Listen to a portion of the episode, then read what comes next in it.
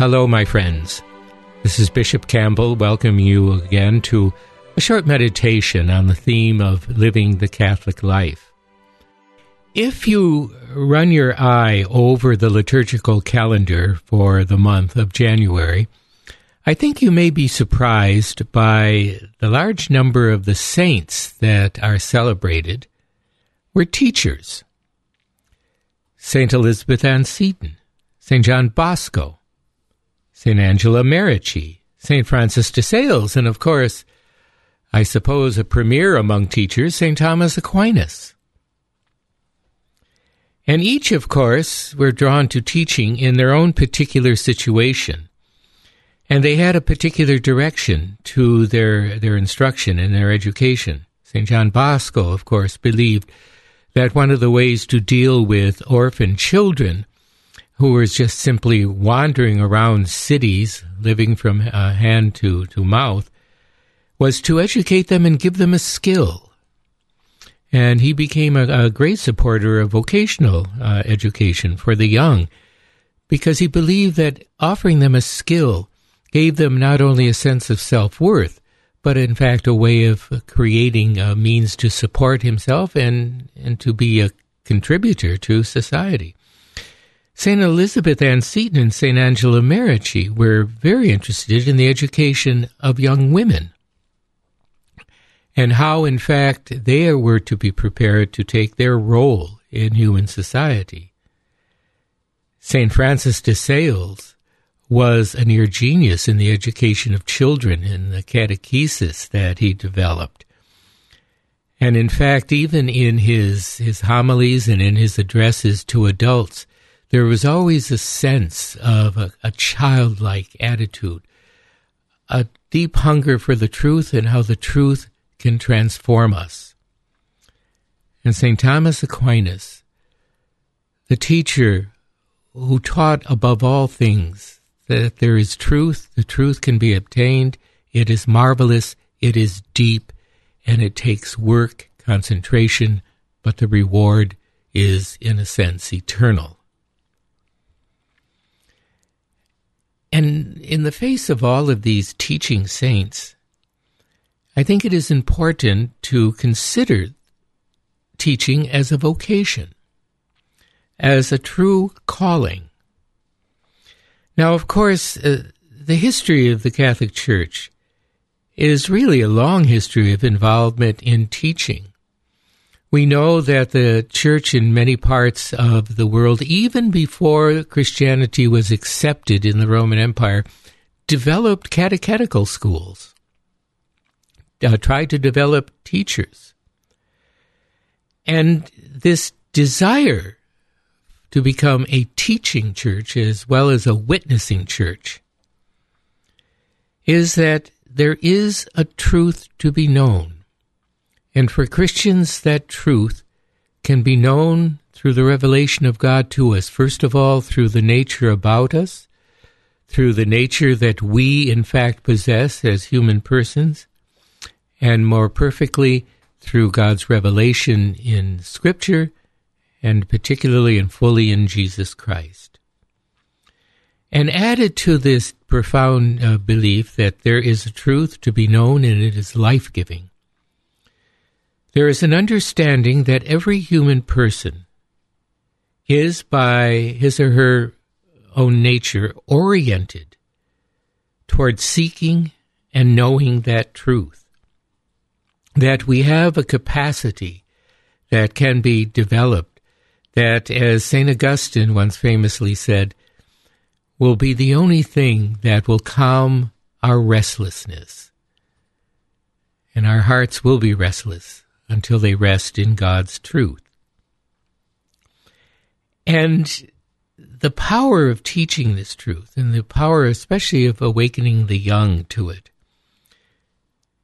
is not only to attain the full dignity of the human person and to understand the meaning, uh, of human life, but to understand as well our destiny. For in the end is our beginning and to know where we are going, to know that goal to which we are called, is to allow us then to shape our daily lives and the whole of our minutes and hours according to that end. And that is part of teaching as well. And I think there are certain elements to the vocation to be a teacher. I think every teacher should already be enthralled by the search for truth and by the truth that is discovered. And in a more simple sense, a teacher must believe deeply in what is taught is important and life giving. This transformation of the teacher uh, himself, according to the truth that has been discovered, is then joined to a deep hunger to share that possession that he has. And it is an act really of profound goodness and charity. There has to be a love of introducing uh, others to the truth. And part of that love is expressed in a real talent for being able to present what is shared in a way that the hearer can grasp it and be enthralled by it as well. Of course, we call that pedagogy. But that pedagogy is something more than a technique. It is profound sympathy with human persons a sense of the individuality of each one of us, a sense also of developing among those individuals a sense of community, for what is known is known to be shared. So there is also a moral element to teaching.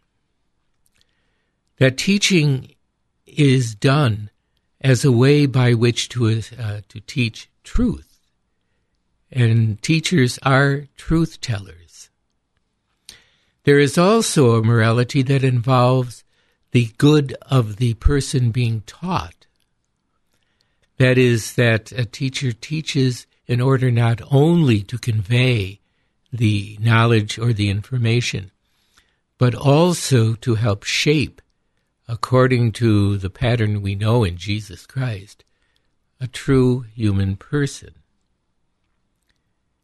And this profound uh, morality is part of an expression, really, of any vocation. And here I'm talking about teachers in general. But I want to mention two particular teachers that are of fundamental importance mothers and fathers, married couples. When the church comes to define who are the pastors, who are the teachers within the church that are officially recognized, it begins with the bishops, the pastors appointed in, in particular parishes, and the parents. And we have to remember that when a man and a woman are married before God and within the community of the church, they promise not only fidelity, and indissolubility, but an openness not only to the bearing of children, but to the teaching of children. And parents are called to that vocation of marriage not only for their own sanctification, but for their vocation as teachers of the young. And this is a profound reality, and any society which wishes to be healthy and prosperous must never ignore the position of parents as teachers, concerned with their own children. Now, the importance, the vital importance of teaching is one that has to be recognized in society in general. Teaching is the responsibility to nourish and pass on an authentic human community. that teaching begins in an atmosphere in which what we have received must be recognized and, and honored. It must be then not only received, but expanded, enhanced, and nourished. And it is all in the atmosphere of a reality that there is another generation following us. So every act of teaching is a consideration of the past, the present, and the future. And this is a profound responsibility of society. And teaching is not only the passing on of particular skills deemed necessary to providing for our economic well being. In fact, sometimes when I hear people talk, uh, talk about the needs for education, what we uh, should be teaching our children and whatnot, I begin to feel that they are really talking about forming our children merely into cogs in a vast economic machine. I once uh, reminded uh, a civil authority that these children are not only going to be prepared to be productive, they're going to be voters. So you should be consider, uh, concerned with what they know, how they have been taught, and how they recognize their own particular responsibilities to living out the truth and to living it out in a sound society.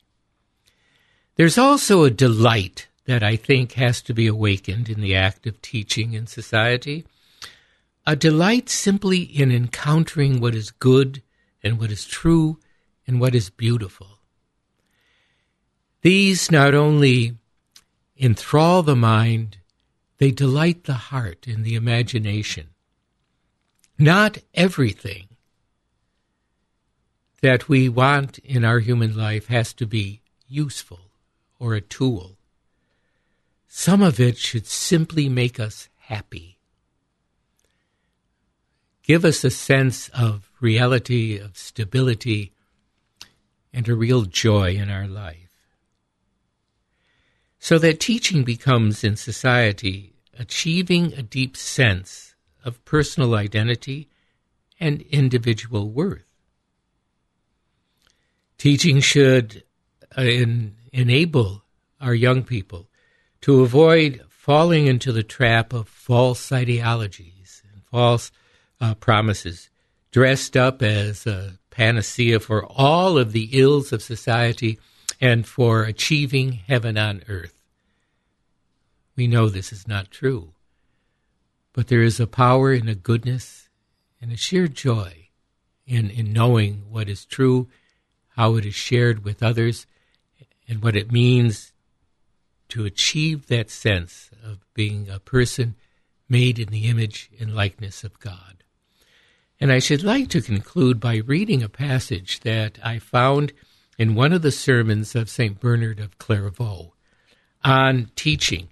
Actually, his uh, sermon was on the love of God and how we encourage others to understand that it is the love of God which is the primary uh, fact of, of their life, to discover it, to live it, and to enhance it. And St. Bernard said in uh, his homily, For there are some who long to know for the sole purpose of knowing and that can become shameful curiosity. Others who long to know in order to become known, and that is shameful vanity. To such as these we may apply the words of the satirist Your knowledge counts for nothing unless your friends know you have it. Boy, that can sting in some instances.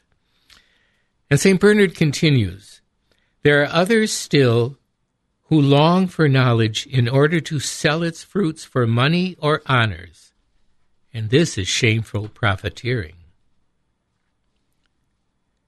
There are those who long to know in order to benefit themselves, and this is prudence. But there are others who long to know in order to be of service, and this is love.